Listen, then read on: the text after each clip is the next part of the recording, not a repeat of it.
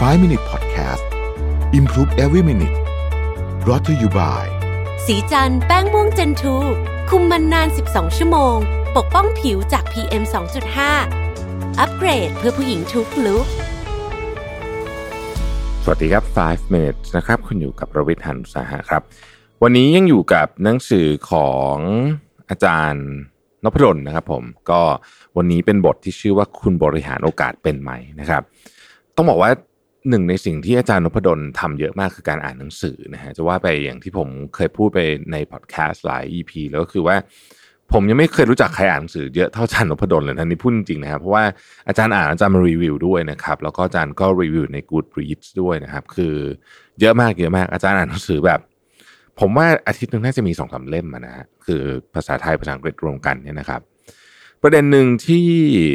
เป็นประเด็นที่อาจารย์หยิบยกมาพูดบ่อยเหมือนกันในรีวิวแล้วก็พูดในหนังสือเล่มนี้ด้วยเนี่ยก็คือเรื่องของการบริหารความเสี่ยงนะฮะ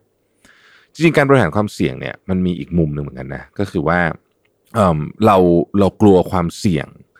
ที่จะทำให้เกิดความเสียหายมากกว่ากลัวโอกาสที่จะหายไปหรือเปล่านะครับผมทวนอีกทีนึงนะครับผมว่าประโยคนี้เป็นประโยคเด็ด เรากลัวความเสี่ยงที่จะทำให้เกิดความเสียหายมากกว่าโอกาสโอกาสที่มีจะหายไปหรือเปล่านะฮะ อาจารย์ยกตัวอย่างบอกว่าเอาง่ายๆอย่างที่เรากลัวบ้านไฟไหม้เนี่ยนะกลัวจะถูกขโมยนะครับ เราทำไงฮะซื้อประกันถูกไหมฮะแล้วก็ไปซื้อประกันบ้านประกันอัคคีภัยนะครับ ประกันรถยนต์อะไรต่างๆเอาเรากลัวป่วยนะประเทศไทยป่วยนี่ก็แพงอยู่นะฮะถ้าเกิดต้องการการรักษาแบบดีเนี่ยก็อะซื้อประกันสุขภาพนะฮะในกรณีของข้าราชการก็จะมีประกันสุขภาพ ลักษณะหนึ่งนะฮะในกรณีของเอกชนนะฮะบริษัทเขาก็ซื้อให้แบบหนึ่งนะครับแล้วเราก็มีระบบหลักประกันสุขภาพทั่วหน้าด้วยเหมือนกันนะฮะคำถามคือถ้าไปถามมาซื้อทำไม คนส่วนใหญ่ก็ต้องตอบคล้ายๆกันหมดนะฮะก็คือว่าถ้าไม่ซื้อไว้แล้วเกิดเหตุร้ายแรงขึ้นมาป่วยเอ่ยรถชนเอ่ยเนี่ยนะครับ เราก็รู้สึกว่า โอ้เราอาจจะไม่มีเงินจ่ายค่าเสียหายนะฮะแน่นอนอันเนี้ยคือการกลัวความเสี่ยงนะครับ คือถ้าเกิดเราคิดว่าเราเป็นคนที่เหมือนกับว่า โอ้เราคือมันมันมีคำถามที่น่าสนใจในมุมนี้ผมขออนุญาตใส่ความคิดเห็นส่วนตัวเข้าไปนิดนึงบางคนขับรถมา 30 ปีเนี่ยนะครับ ไม่เคยมีอุบัติเหตุแม้แต่ครั้งเดียว ไม่เคยมีเลยนะ คืออุบัติเหตุเนี่ยมันเกิดขึ้นหลักๆสองอย่างก็คือเราไปเราไปชนเขาหรือว่าเขามาชนเราถูกไหมฮะไม่เคยมีทั้งสองอย่างเลย คนที่ไม่ค่อยโดนรถชนเนี่ย โอเค อันหนึงก็คืออาจจะไม่เจอคนขับรถแย่ๆด้วย ไม่เจออุบัติเหตุจริง ๆ ด้วย แต่ว่ามันมีอยู่ข้อสังเกตอันหนึ่งครับ คุณพ่อผมชอบสอนคือ คนเหล่านี้มักจะระแวดระวังภัยมากกว่าคนอื่นหนึ่งซึ่งก็จริง อันนี้ก็จริงนะฮะอันนี้เป็นความแบบเอ็กซ์ตร้าขึ้นมาหน่อยหนึ่งนะฮะสามสิบปีไม่เคยไม่เคยเอ่อไม่เคยมีอุบัติเหตุเลยแม้แต่ครั้งเดียวไม่เคยต้องซ่อมรถเลยแม้แต่ครั้งเดียวว่างั้นเถอะนะครับแต่ก็ยังคงซื้อประกันชั้นหนึ่งทุกปีนะฮะอันนี้ก็เป็นหลักฐานอันหนึงแหละว่า เรากลัวความเสี่ยงนะครับอาจารย์ตั้งคำถามต่อบอกว่า แล้วตอนที่เราเอาเวลาไปแบบดูหนังเล่น Facebook ไถมือถือเนี่ยนะครับ เราเคยกลัวไหมว่าเวลาที่เราใช้ไปกับกิจกรรมพวกนี้ จะทำให้เราเสียโอกาส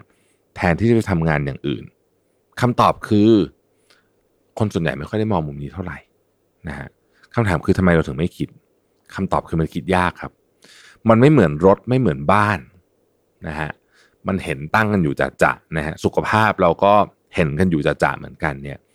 เราพอประมาณได้เลยว่าความสูญเสียเนี่ยมันเท่าไหร่นะฮะ เป็นโรคนี้เข้าโรงพยาบาลเสียเงินเท่าไหร่ รถชนครั้งหนึ่งเสียเงินประมาณเท่าไหร่นะครับ บางทีเนี่ยโอกาสที่หายไปจากการที่เราเลือกทำอย่างอื่นเนี่ยนะฮะมันประเมินยากกว่าเยอะ แต่คำว่าประเมินยากก็ไม่ได้หมายความว่าประเมินไม่ได้นะครับ หลาย ๆ อย่างเราพอจะประเมินได้แต่เราเลือกที่จะไม่ประเมินมากกว่า ต้องขอเน้นอีกทีหนึ่งว่าอาจารย์นพดลเนี่ยหนึ่งในสาขาที่อาจารย์เชี่ยวชาญคือเรื่องของการวัดผลนะครับ การวัดผลเนี่ยมันเกี่ยวข้องกับเรื่องของการประเมินเนี่ยโดยตรงเลยนะฮะลองคิดถึงงานที่เราทำอยู่ตอนนี้ก็ได้นะครับ การที่เราใช้เวลาสมมติ 5 วันในที่ทำงานนะฮะต่อสัปดาห์ก็เป็นเวลาส่วนใหญ่แหละนะครับ บางคนอาจจะเยอะกว่านี้นะฮะน้อยกว่านี้ก็มีบ้างแต่แต่แต่น้อย ส่วนใหญ่จะเยอะกว่านี้นะฮะเราก็ได้เงินเป็นผลตอบแทนนะครับ แต่ว่าในขณะเดียวกันเนี่ยในไอ้เวลาที่เราทำงานอยู่สี่ถึงห้าสิบชั่วโมงต่อสัปดาห์เนี่ย เราก็ละทิ้งโอกาสอื่นไปเหมือนกันนะ เพราะว่าการที่เราใช้เวลาไปกับการทำงาน แปลว่าเราไม่ได้จะจะไม่ได้ทำอย่างอื่นนะครับ เพราะฉะนั้นบางทีเนี่ยเราเคยลองคิดว่าถ้าสมมุติว่าเราไม่ทำงานนี้เนี่ยเราจะสร้างรายได้จากงานอื่นได้ประมาณเท่าไหร่ หลายคนพอลองคิดในแง่มุมนี้ปุ๊บเราพบว่า โอ้ นี่เราโยนโอกาสดีๆทิ้งไปไม่น้อยเลยเหมือนกัน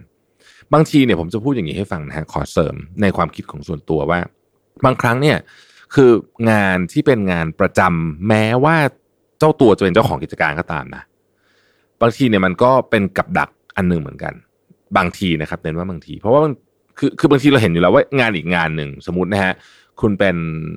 คุณเปิดร้านอาหารแล้วกันนะครับ กับเป็นยูทูบเบอร์สองอาชีพนะร้านอาหารก็ร้านคุณเองนะครับคุณเป็นเจ้าของร้านด้วยนะฮะบางทีเนี่ยคุณละทิ้ง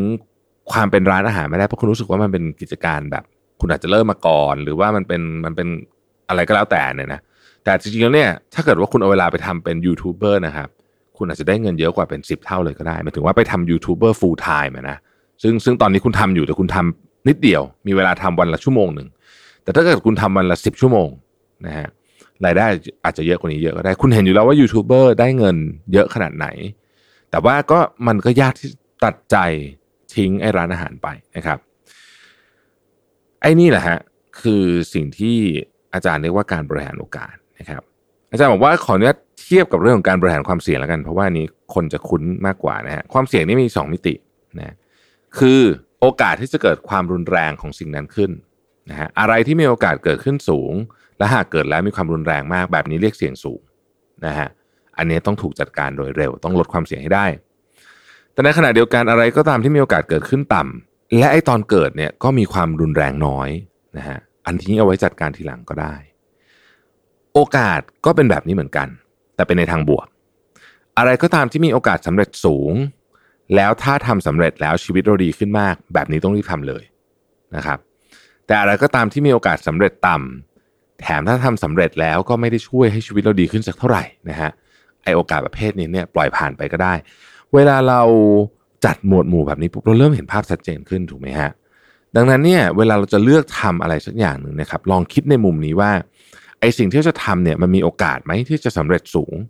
นะฮะแล้วก็ถ้าสำเร็จเนี่ยชีวิตมันดีขึ้นเยอะหรือเปล่า ถ้าคำตอบคือใช่นะครับ อันนี้เป็นเป็นโอกาสที่ดีนะฮะควรจะรีบตามหานะฮะถ้าคำตอบคือข้อใดข้อหนึ่งใช่อีกข้อหนึ่งยังไม่ใช่นะครับคือมีโอกาสสำเร็จสูงแต่สำเร็จแล้วก็ไม่ได้ชีวิตไม่ได้ดีขึ้นเยอะ หรือมีโอกาสสำเร็จน้อยมาก แต่ถ้าสำเร็จแล้วเนี่ยชีวิตดีขึ้นเยอะ ก็ต้องพิจารณาดูว่ายังมีโอกาสอื่นอีกหรือเปล่า ถ้าไม่มีจริง ๆ อาจารย์บอกว่ามักจะเลือกงานที่สำเร็จแล้วทำให้ชีวิตเราดีขึ้นมาก ๆ แม้ว่าจะยากก็ตาม อันนี้ผมเห็นด้วยมาก ๆ เลยนะครับ ดังนั้นลองพิจารณาในมุมนี้ เราจะเห็นค่าของโอกาสมากขึ้นนะฮะความเสี่ยงเราเก่งอยู่แล้วนะความเสี่ยงเราประเมินเก่งอยู่แล้วนะครับ แต่ว่าโอกาสบางทีเราอาจจะประเมินยังไม่ค่อยดีสักเท่าไหร่นักนะครับ เทคเอาไว้จากบทนี้ Future Mindset คือเวลาเลือกทำอะไรสักอย่าง ถ้ามันมีโอกาสสำเร็จสูง และถ้าสำเร็จแล้วชีวิตคุณดีขึ้นมากเนี่ย อย่าปล่อยให้โอกาสนั้นหลุดลอยไปเป็นอันขาดนะครับ เป็นอีกบทหนึ่งที่ผมชอบมาก ขอบคุณที่ติดตาม 5 minutes ครับ สวัสดีครับ 5 minute podcast improve every minute presented by สีจันแป้งม่วงเจนทู